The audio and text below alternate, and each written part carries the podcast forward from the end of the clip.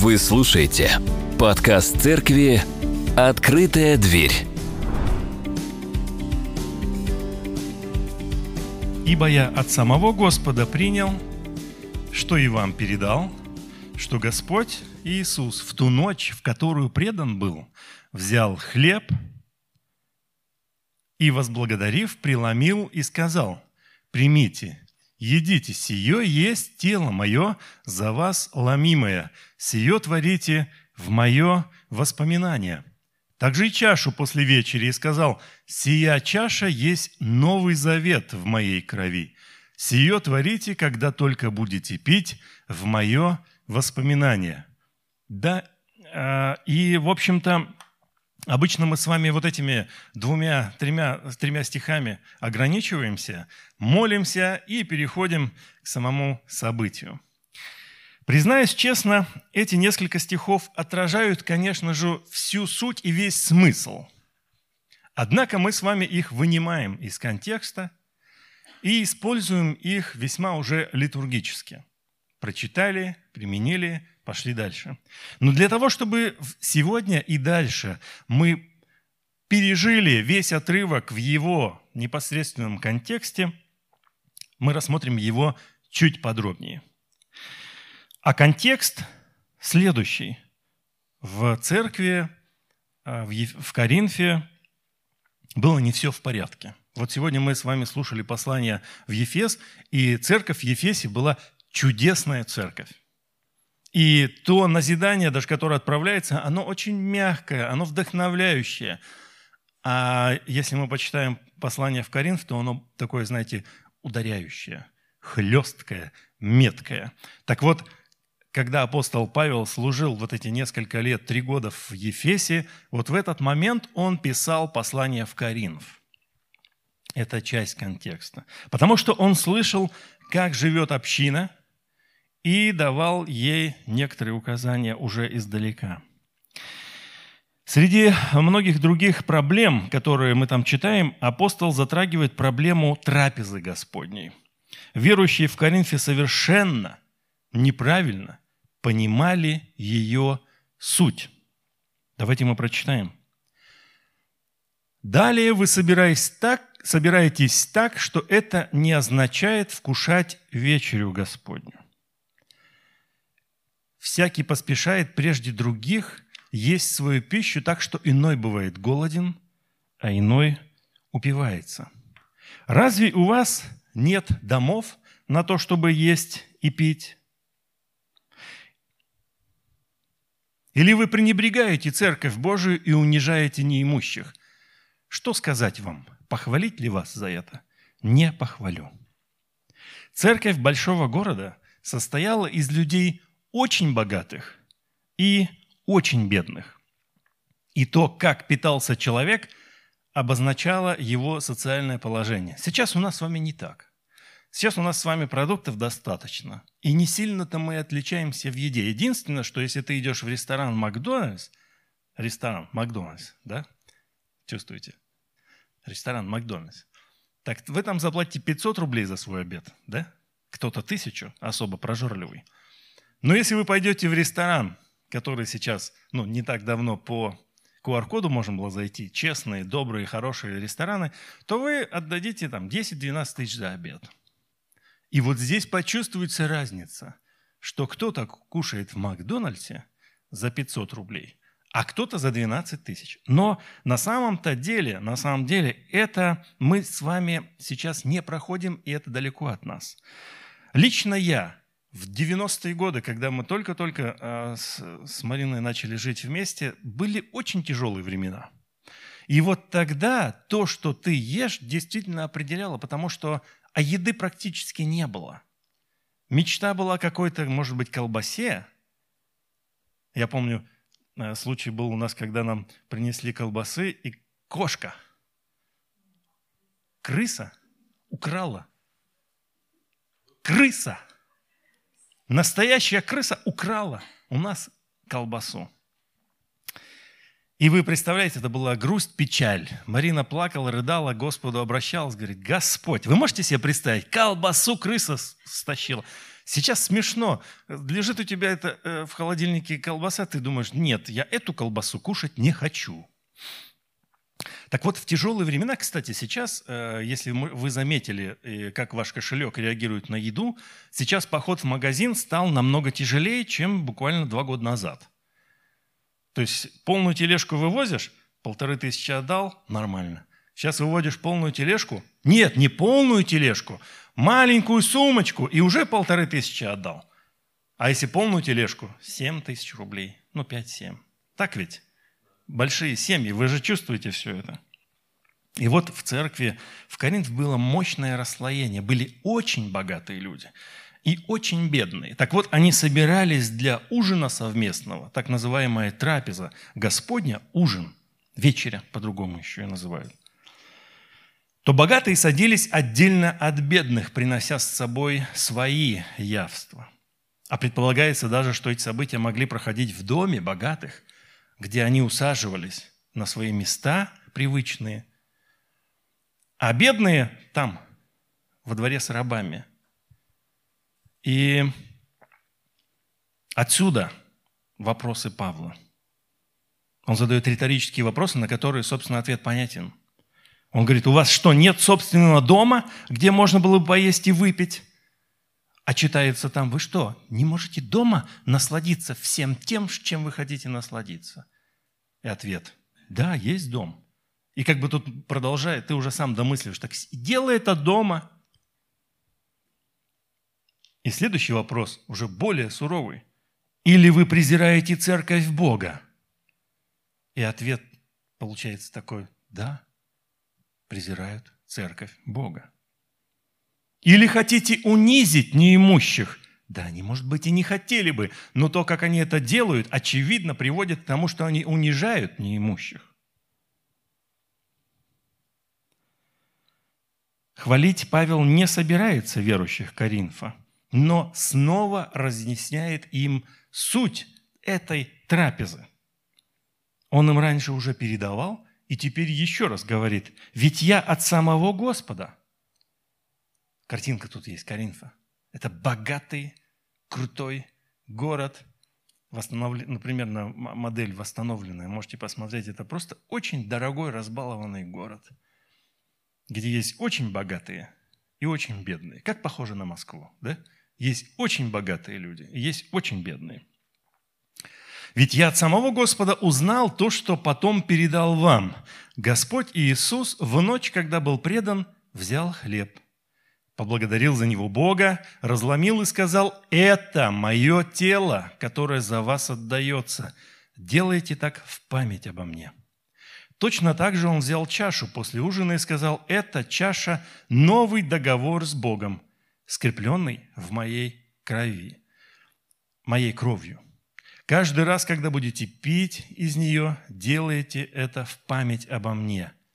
Это значит, что всякий раз, когда вы едите этот хлеб и пьете эту чашу, вы возвещаете смерть Господа до тех пор, пока Он не вернется. Суть трапезы, согласно апостолу Павлу, которую он восстанавливает в сознании коринфян, коринфян это первое – вспоминать и возвещать подвиг Иисуса. Хлеб и вино – это Его тело и кровь.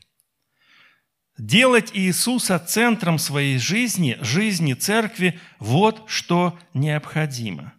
Поэтому, забыв учение Иисуса, можно разделять людей на категории богатых и бедных, образованных и необразованных. Да, Паша? С дипломами и без дипломов. Хорошо поющих и вообще лажающих. Хорошо зарабатывающих и нехорошо зарабатывающих. Успешных, неуспешных.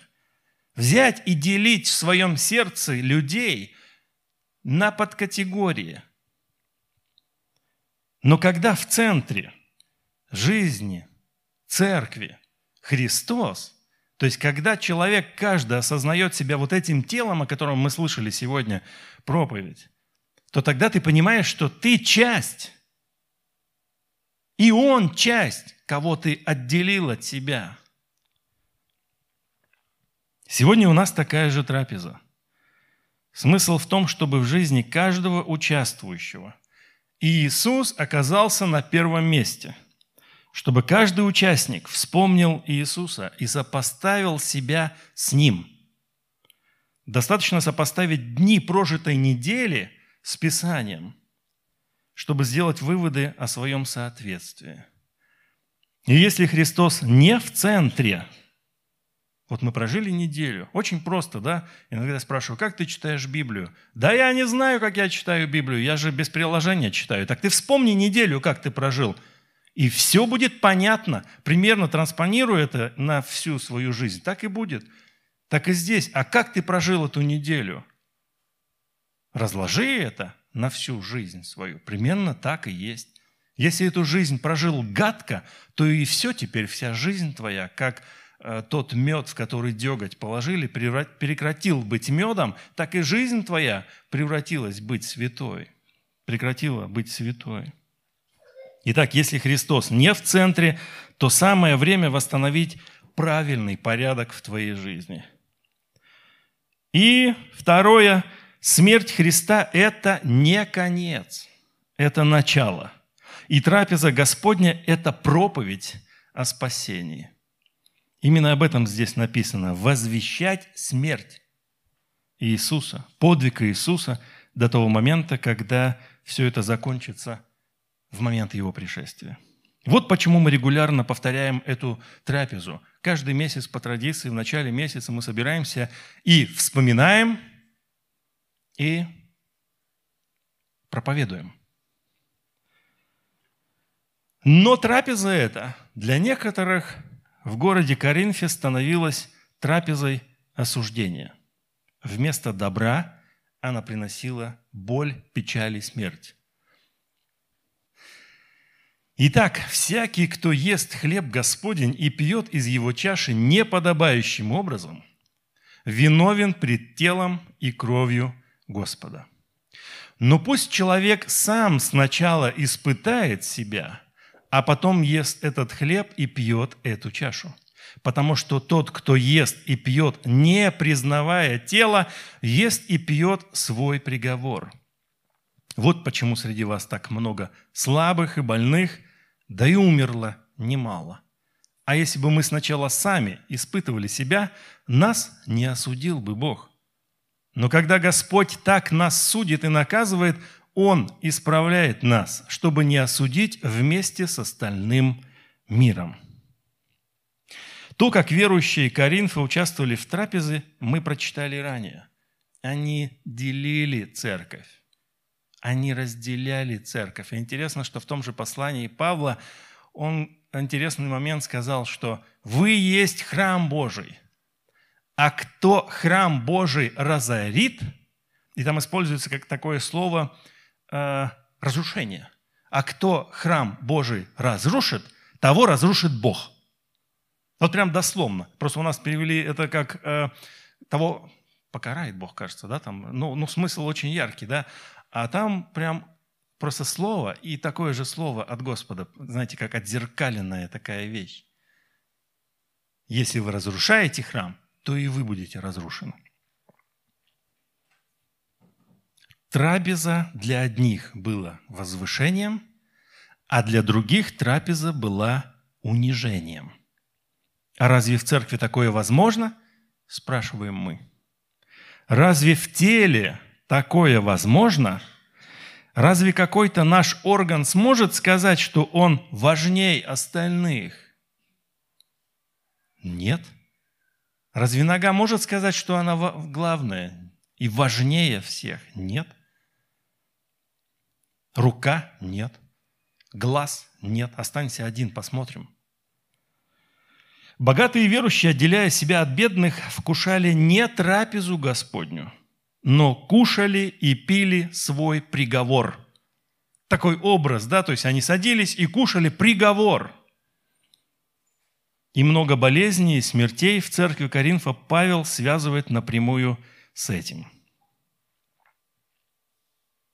Иоанн Златоуст называет это бесполезным приобщением. Я дословно прочитаю, а вот в тех планах, которые отправлены вам, там есть это все цитаты.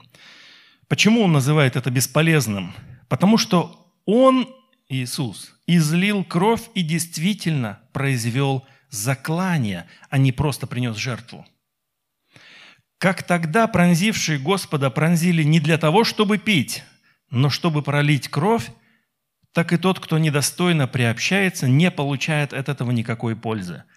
Другими словами, те, кто пронзил Господа нашего, они тоже имели дело с Его кровью.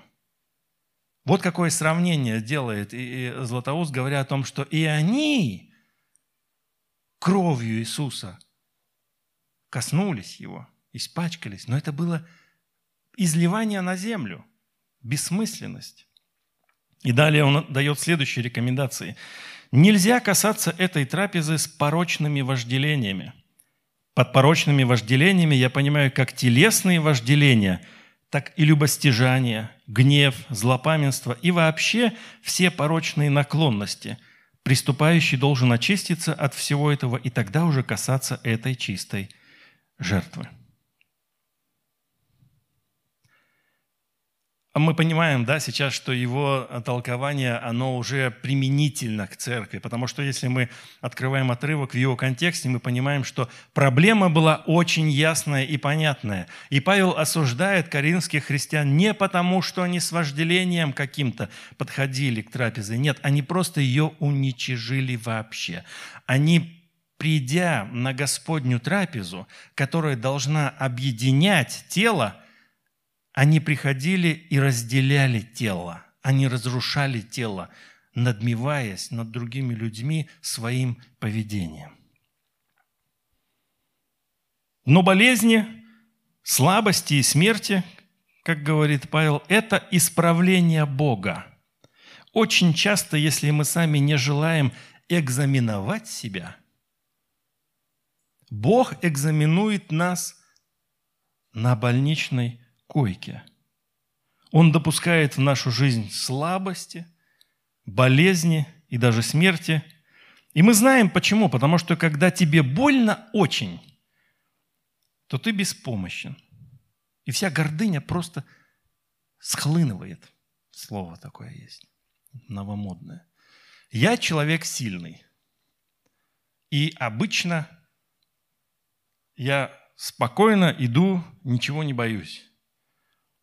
Но в такие моменты, когда у меня что-то болит, я превращаюсь в человека весьма слабого.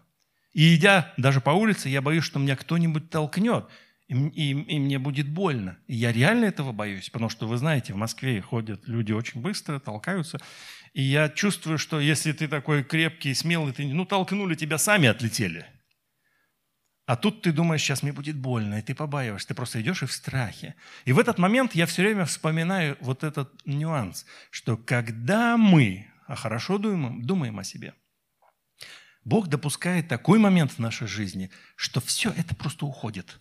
И ты превращаешься в такого слабенького, слабенького никчемыша, который говорит, либо он говорит, Господь, отдаю тебе свою жизнь, прости, помилуй, либо он говорит, не приближайся ко мне больше, Бог. Есть и такие люди. Павел призывает Каринскую церковь к следующему. Он говорит, но пусть человек сначала испытывает себя, а потом ест этот хлеб и пьет эту чашу. В контексте церкви в Коринфе богатый верующий должен был остановиться за своим столом, посмотреть по сторонам – и подумать, что же я делаю? Эй, вы, друзья, идите сюда.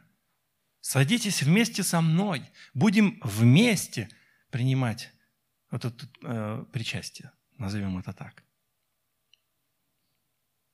И мы, когда с вами здесь имеем время перед так называемой у нас трапезой Господня, мы имеем время как раз-таки для испытывания себя. Слово там используется проверить, испытать на прочность. Синонимы такие. Ну, хорошо для нас это экзаменовать. А более молодое поколение – это протестить. Да? протестить себя. И, конечно же, в контексте послания в Коринф, о чем Павел призывает, чтобы человек сначала испытал себя. В теле ли я? Люблю ли я человека, который рядом со мной? Ну, здесь мы дальше прочитаем. Он говорит, так вот, братья мои, когда вы собираетесь вместе на трапезу, дожидайтесь друг друга, если кто голоден, пусть поест дома. Не надо, чтобы ваши встречи становились вам судом. Как итог, Павел наставляет братьев, чтобы смысл этого, этого в том, чтобы пища раздавалась так, чтобы все могли есть вместе. Сегодня мы с вами не устраиваем подобных трапез с обилием хлеба и вина, а также другой пищи. Мы с вами весьма скромно причащаемся. Кто-то даже очень скромно это делает – а какое же мы применение можем сделать из всего этого к нашему текущему состоянию сегодня? Вы скажете, да, Каринф, две тысячи лет назад, ну да, у нас вроде бы как никто не говорит так, вот это тебе чаша, а эта чаша вот для тебя. Нет, ты оставайся там, мы тебе ее туда принесем. У нас же такого нет, такого разделения ясного. Сейчас вообще мало где есть. Но есть два применения. Первое из них – это экзаменуй себя. Принимаешь ли тело? Там, там такое есть. Принимаешь ли ты тело? В переводе, в современном русском переводе хорошее значение. Принимаешь ли ты тело? Принимаешь ли ты тех людей, кто рядом с тобой, как равных? как брата и сестру, не смотришь ли ты на них сверху вниз, как на недостойных вообще подошв твоих? Да кто они такие вообще? Знаете, есть, особенно молодые люди, очень горды. Они смотрят, да кто? Да я и умнее, да я и вообще красавчик. Да кто они все? А когда ты вырастаешь, то твоя гордость начинает мимикрировать под другие вещи. Она начинает затаиваться, и ты внутри гордишься – но по факту ты этого уже не выказываешь. Так вот, когда Бог говорит, э, начинает нас судить, все это тайное выходит наружу. Поэтому, когда у нас здесь, перед причастием, есть некоторое время в тишине, экзаменуй себя. Нету ли в тебе этой гордыни, которая выделяет тебя э, среди всех прочих, и ты как будто бы лучший? Считаешь ли ты себя частью этой церкви? Что значит для тебя сидящий брат или сестра? Ну и, конечно же, самый главный вопрос, на первом ли месте в твоей жизни Христос? Потому что если нет, то это как раз-таки участие, это осуждение, употребление, осуждение в пищу. И второй момент – это провозглашай спасение. Не пропускай это собрание никогда. И проповедуй Христа – преклоняясь перед Ним. Иногда, может быть, нам стыдно, может быть, выйти вместе, даже здесь как-то поучаствовать. Типа кто-то посмотрит, увидит, может быть, даже ты друзей боишься пригласить сюда, потому что они увидят твою религиозную жизнь. Так вот, не стесняйся этого делать. Наоборот, пригласи. Пусть они посмотрят на то, как ты живешь и как ты проповедуешь Иисуса Христа. Итак, у нас сегодня с вами причастия. Вот это как раз-таки трапеза Господня, о которой, обращаясь в Коринф, Павел пишет. И он говорит, что мы это делаем в воспоминания и в провозглашение. И в момент воспоминания Христа мы должны проверять себя. Это метод. И поэтому, когда мы э, начинаем здесь, э, э, вот выходит кто-то из вас первый, потом следующий, а остальные имеют возможность, хорошую возможность посидеть, подумать, помолиться. Это как раз время для экзаменации себя. И вы знаете, я сталкивался э, не раз уже с той практикой, когда люди такие говорят, я сегодня не буду принимать причастие, потому что я, как это называется, внутри какая-то причина, я не готов, или я не в очень хорошем состоянии. И я так понимаю, что практика причастия, она вообще про другое. Но прежде всего она про то, чтобы, если вдруг ты осознал, что ты не готов, тогда значит ты готов в это время склонить свое сердце перед Господом Иисусом Христом и отдать Ему всю свою гордость, надменность, пороки все, мысли. Отдал и пошел принимать причастие. Потому что если ты не принимаешь причастие, это значит, что ты это все сохранил себе. Я не готов. У меня тут гордость там, недовольство, похоть, все что угодно. Так отложи это. Я не готов. Я пойду дальше с этим. Поэтому я не буду принимать причастие. Я же приму в осуждение себе. Давайте запомним это раз и навсегда. Причастие – это когда ты отложил все, что тебе мешает.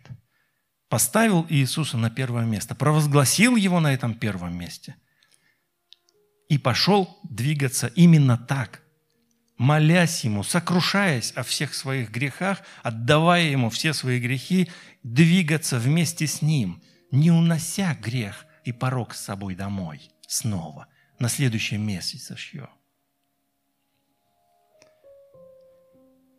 Приглашаю склониться, молиться, настраиваться, экзаменовать себя. И кто уже протестил себя, выходите, будем пить и кушать. Отец Небесный, мы молимся Тебе, благодарим за кровь и тело Твое, и за это время, когда мы можем становиться частью Тебя – когда мы как церковь, объединяясь, принимаем участие в Твоей трапезе, мы провозглашаем Твою смерть и свою сопричастность с этой смертью. Мы хотим быть чистыми от порока и хотим быть незапятнанными в Тебе, Господь, поэтому сейчас очищай наши сердца, пусть они будут открыты для покаяния для осмысления и отказа от всего порочного. Что мешает нам двигаться дальше? Дальше в святости, дальше в присутствии Твоем. Помоги нам осмыслить эту неделю как пример и увидеть, и Ты открой Духом Святым. Напомни, покажи, от чего мы должны отказаться, в чем должны сокрушиться, чтобы мы двинулись, очистивши сердца наши, дальше в Твоем присутствии, служении Тебе – как единая церковь Твоя в чистоте и святости. Аминь.